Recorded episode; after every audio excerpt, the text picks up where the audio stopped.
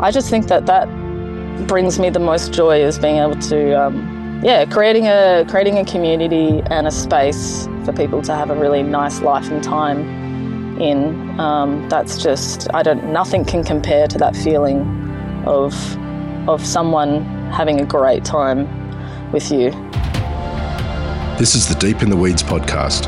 I'm Anthony Huckstep. Hospitality encompasses much more than just food and service. In Australia, the bar scene has changed exponentially in the last decade with an array of operators changing the nightlife of our major cities. What does it take to run multiple bars with various offerings and maintain the groundswell? Daisy Tulley is the general manager of the Mucho Group in Sydney. Daisy, how are you? I'm good. Thanks so much for having me. How are you going? I'm good. It's great to get you on the show. You got some ripping venues there in Sydney that have been part of the sort of changing of the fabric of the nightlife in Sydney. How are things going? Things are busy, uh, which is great. Um, pretty pretty intense at the moment. We're about to open another venue in February. Um, so obviously operating for existing venues, trying to build a new one, and also having a uh, a seltzer which goes more bananas in summer. It's all kind of it's all kind of peaking at the moment. how, much of, has things changed? You know, we're all aware of the COVID bubble, bubble and the impact that it had, but is is the bar scene different as a result? Um, I don't feel like it's different, but I do feel like other areas have been activated in Sydney since COVID.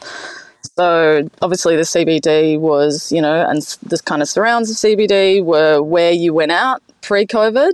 Um, and because of COVID and working from home, other areas in Sydney have have been activated. For instance, um, you know Newtown and more, and that's where our latest bar. That's the latest bar we've opened is there, and that was that was a reaction to COVID. So you can see and Enmore Road is um, is now pumping, um, and it's still pumping even though people have have returned to work. It's still just become a precinct, so that's great. Tell us a little bit about the group and the different venues that you have. Yeah, so we opened Tio's um, about 12, 12, 13 years ago in Surry Hills. Um, that was kind of a, obviously an agave tequila venue, more casual. Um, and over the years, um, Alex and Jeremy, who founded the business, have opened uh, all kind of different venues. They went, after Tio's, they went the Cliff Dive on Oxford Street, which is a R&B and hip hop nightclub. Um, I don't think they expected it to become an R&B and hip hop nightclub, but that's what it is now. Um, and then Cantina OK, which has obviously been one of the world's 50 best bars. Um, that was a reaction to doing the Cliff Dive, such a large venue.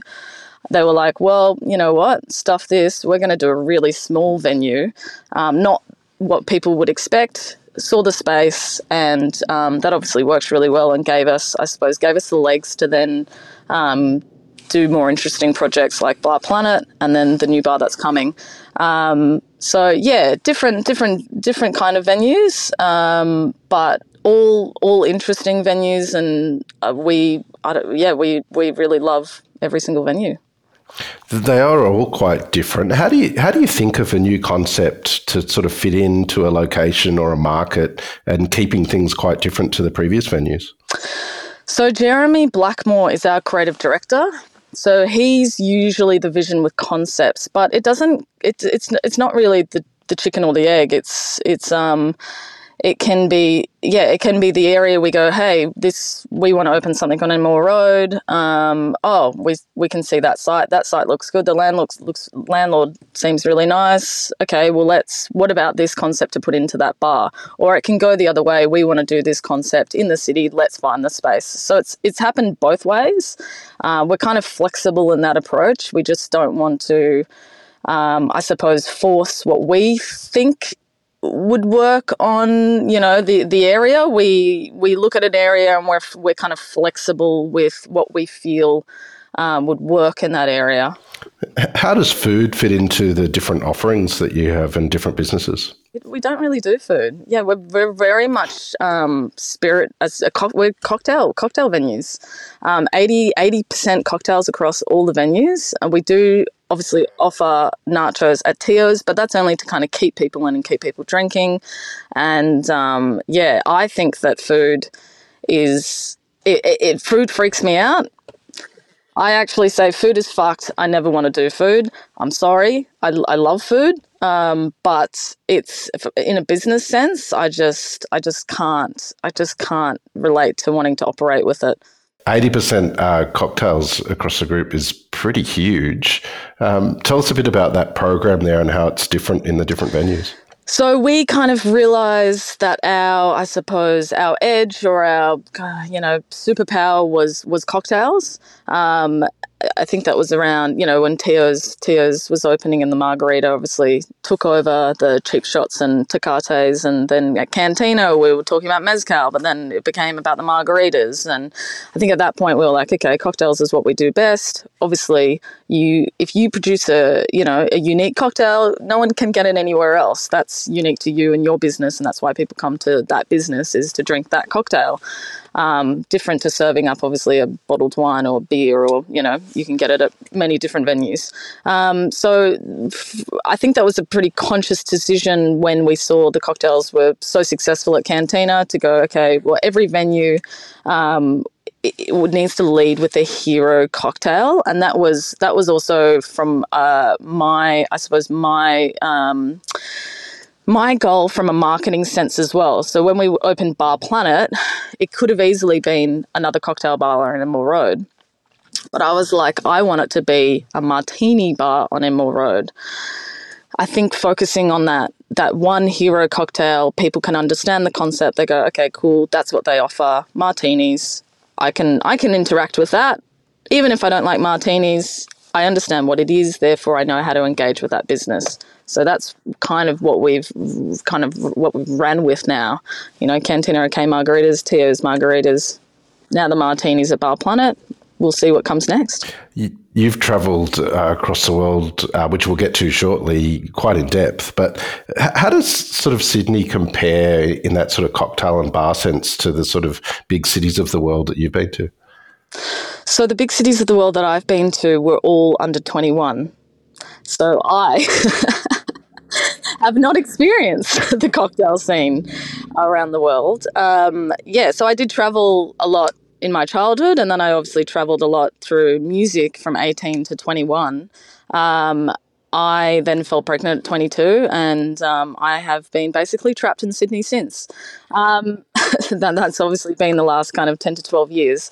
So I, I actually don't know what the cocktail scene is anywhere else. I obviously hear things from other people coming back, and uh, the thing I hear the most is that our service is just next level.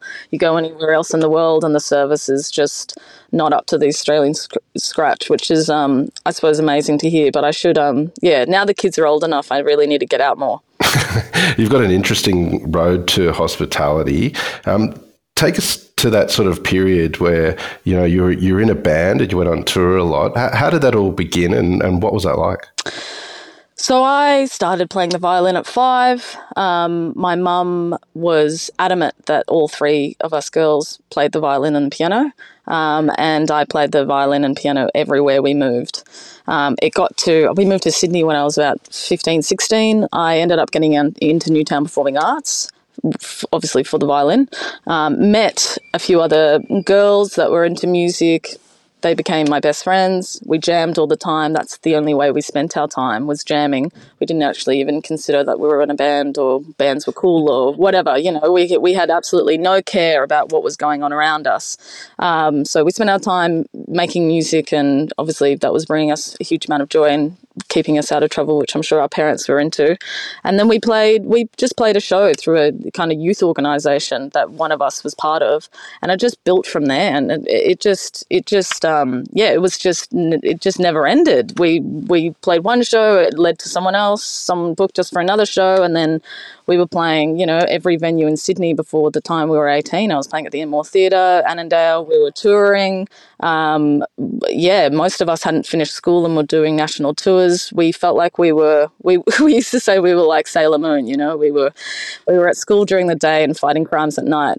But I remember walking from Newtown, from school, walking to Enmore Theatre to do sound check in my school uniform, um, and then playing playing at the Enmore Theatre that night, and then waking up in the morning and having to go back to school. It was um, it was a very it was a very weird time, and it uh, it was very dislocating, I think, for us because we obviously no longer fit in with the 16 to 18 year olds anymore at school. But then we were too too too young to party with the the musicians that we were actually hanging out with, and we had to leave venues after we played, and our parents had to attend, and yeah, it, we just we just existed in a weird world alone. But lucky, I suppose, lucky we had each other. Well, Bridezilla became quite a big uh, band and you went on tour globally. Do you have any stories of, of favourite stories from your tours? Um, favorite stories. I, the first one that comes to mind right now is that we are playing um, ATP, All Tomorrow's Parties, um, were probably the most amazing festivals we played. So we played one in Mount Buller in Victoria that was obviously curated by Nick Cave, and he he booked us to play that. And I um, had a signature violin move that I would, um, in a particular song at a particular time, I'm so, so curated. I would do this. I would do this back bend. And I did this back bend playing the violin, and then I just saw Nick Cave upside down watching me. And I just remember being like, wow, this is a moment, isn't it? That Nick Cave is standing side of stage watching me play the violin.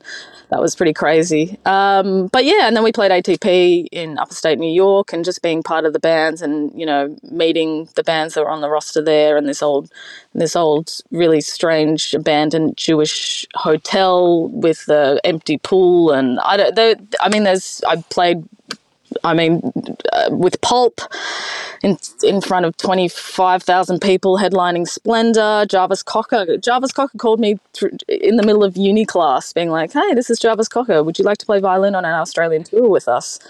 I actually didn't know who Jarvis Cocker was at that stage because I think I'd you know missed the '90s. I was I was a child, but um, I was like, so it was, yeah, it's interesting looking back then. I was so relaxed about where we, where I was in or who I was hanging out with. I didn't think anything of it. I was like, oh yeah, sweet. I'll I'll play at the Hordern Pavilion and tour and do Splendour with you guys. Like no problem. Um, I ended up dating one of the band members in Pulp. He flew me over to London for two weeks, and then I ended up going on a Irish tour with Pulp. And um, yeah, I don't know. There's some strange things happen, but uh, only only looking back, they seem strange. How did you make the transition to hospitality and, and let go of that world? Ah, it's called falling pregnant at 22.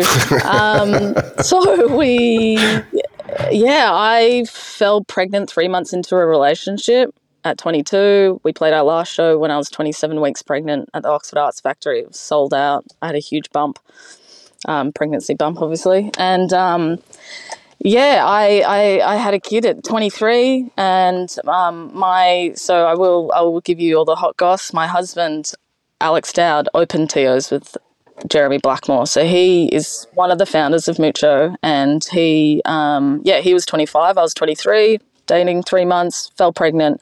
He ran Tio's, and then I entered the business when the cliff dive was struggling. So I think the cliff dive was probably two or three years old. I had a four year old and an eight month old at that time. And I kind of said to him, look, just let me have a go. Just let me have a go at the cliff dive. I've obviously got a bit of entertainment experience. Um, obviously not a nightclub, any nightclub experience, any R&B and hip hop experience, but I just kind of threw myself into the family business as it felt and um, I deep dived on the R and B and hip hop scene. Um, even got threatened to be bashed by a by a R&B and hip hop promoter from King's Cross, um, and I was like, only if they knew I was just a daggy mum from Marrickville. Um, but I ended up making the cliff dive uh, through, you know, lots and lots of changes and a lot of time spent there. Really successful, and at that point, Alex and Jeremy which I think they were pretty shocked, obviously, because Alex, I remember him saying to me, Sure, have a go, but you know nothing about business. And I turning that business around, they went, oh shit, okay, maybe she's actually, you know, can do can help.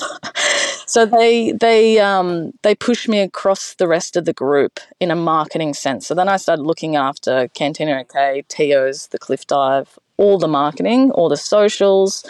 I um, really took a kind of outsider's approach to all of that. Um, I don't think that hospitality marketing has ever.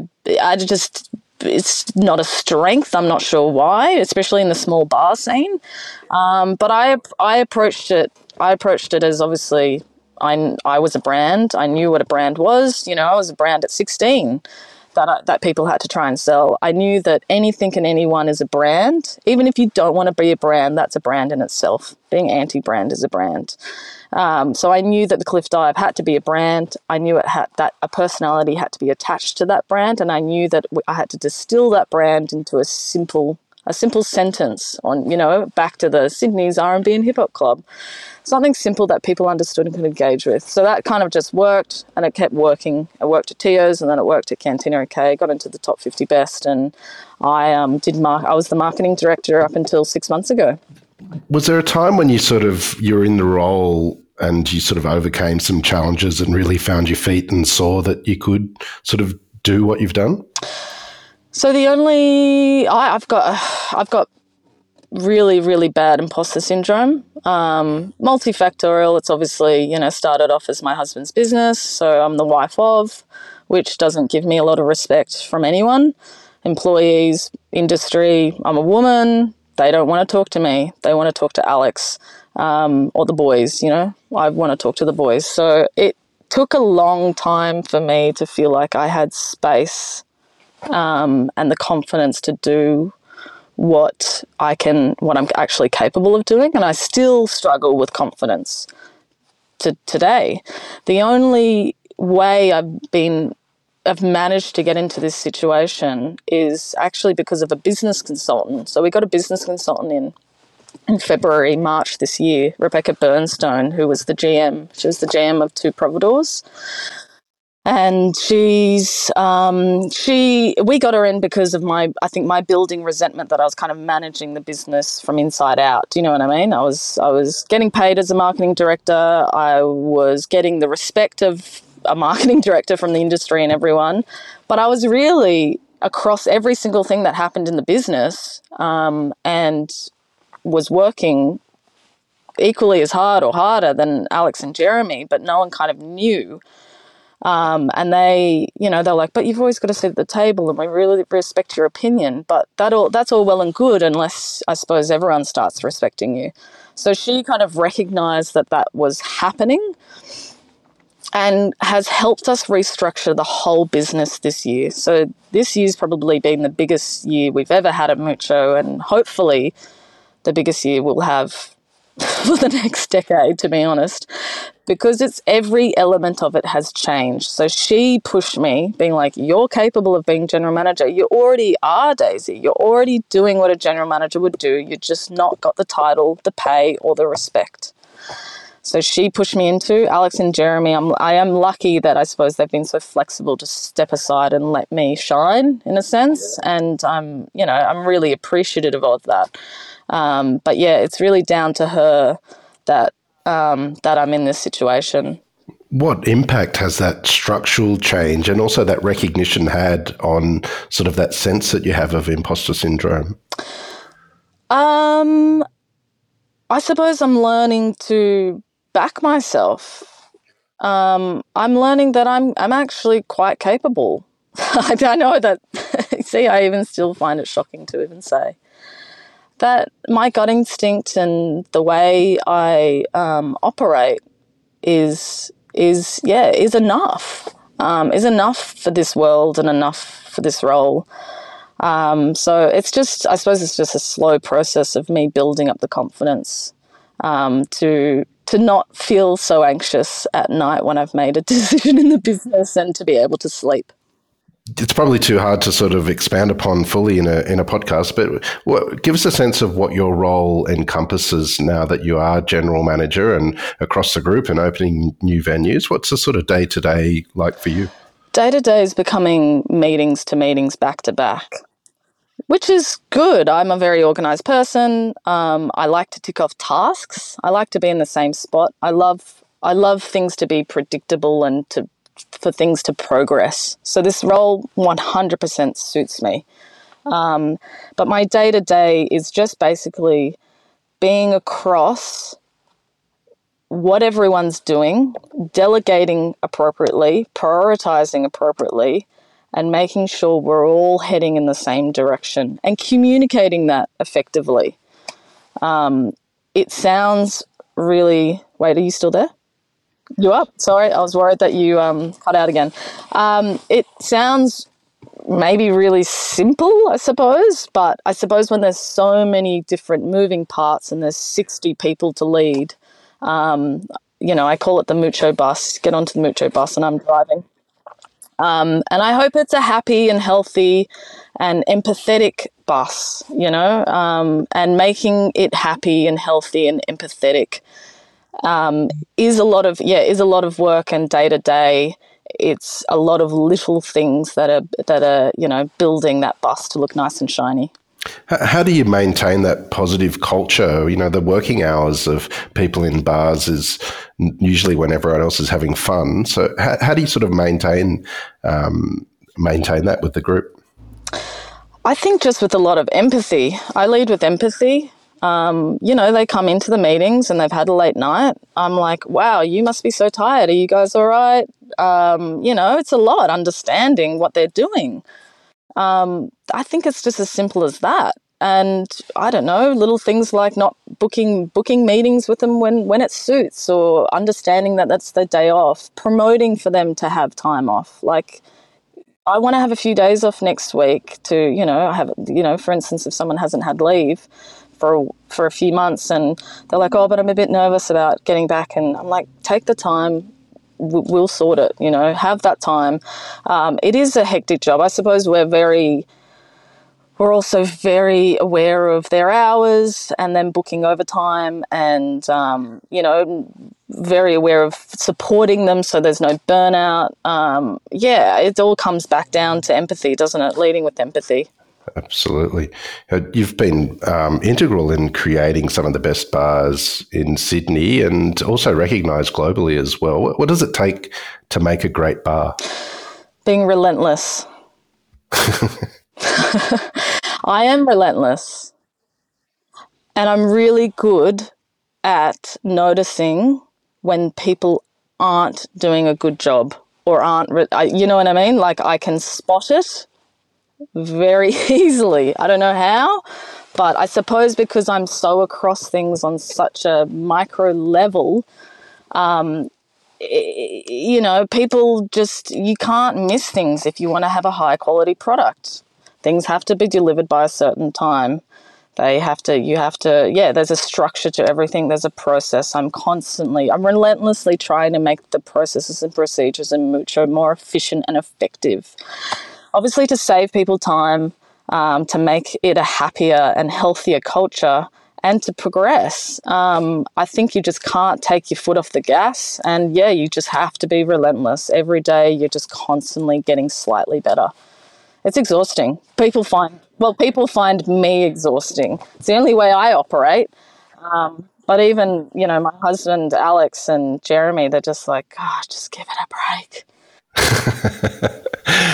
uh, you, you mentioned a little earlier about how you turned around the fortunes of Cliff Dive and that expanded to roles across the group. How, how, do you take a sort of venue that sort of needs some support like that and change to, to make that, like Cliff Dive perhaps as an example? What did you do to make it the success that it became? You just you spend a lot of time there, you spend a lot of time with the community, you spend a lot of time with the staff, and you ask a lot of questions. This is the other thing that I do. I ask everyone a lot of questions. I can't believe that people don't ask questions. You need to learn in order to grow. And if you can't ask questions and learn, you can't grow as a business, as a person, as a leader. Um, so I just spent a lot of time there, and I, I, I asked a lot of questions. I asked every single person that I saw, you know, that was coming down um, regularly. I was like, "Hey, how you going? How, why, why do you come to the cliff dive? Where else do you go? What do you like about the music? You know, oh, you like that DJ? Cool." I knew nothing about R&B and hip hop. I knew nothing about nightclubs. I'll say that again.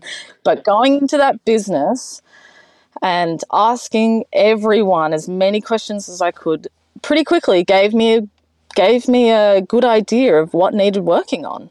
Um, I obviously I, I, I, changed everything. I changed the branding. I, I, obviously changed the voice and the tone of the brand as well. I obviously distilled it. I simplified it, as I said, so it could you know people could understand it and engage with it. Oh, it's not a bar. It's a nightclub slash cocktails. They do different music. You know what I mean? People don't want to don't they don't want to engage with. I call them slashers, slasher businesses so doing that, making sure that the entertainment was on point, making sure that the drinks were on point, making sure that the service, the security, we had the right people in the right seats. Um, I could go on forever, you know. So the management changed, the DJs changed, the um, yeah, as I said, the branding and marketing changed. And if I wasn't the right pe- person to do anything, I also was. I'm also very good at being like, I know my limitations. I'm going to now get in a 19 year old that can run our TikTok. Our people are on TikTok you're going to spend all this time and on TikTok. Now we have what, 50,000, 60, whatever thousand followers on TikTok. We have videos that go viral. Um, you know, like understanding what the business actually is and should be, and then expanding on that. You mentioned uh, the new venue on Enmore Road. What's exciting you about that? Okay, so the new venue has been a thought for a while. Um, we obviously have yeah, we're on the way of dominating, I suppose, the agave space through Tio's and Cantina OK, and in particular Cantina OK in terms of mezcal. Um, we want to continue that and want to continue being the you know the tastemakers of, of, of tequila in particular. Um, we think that there's space for that, and we think that there's um, you know space for someone to do it interestingly. We're not in the uh, business of being experts, but we are in the business of being enthusiastic about things and and bringing joy to people's lives.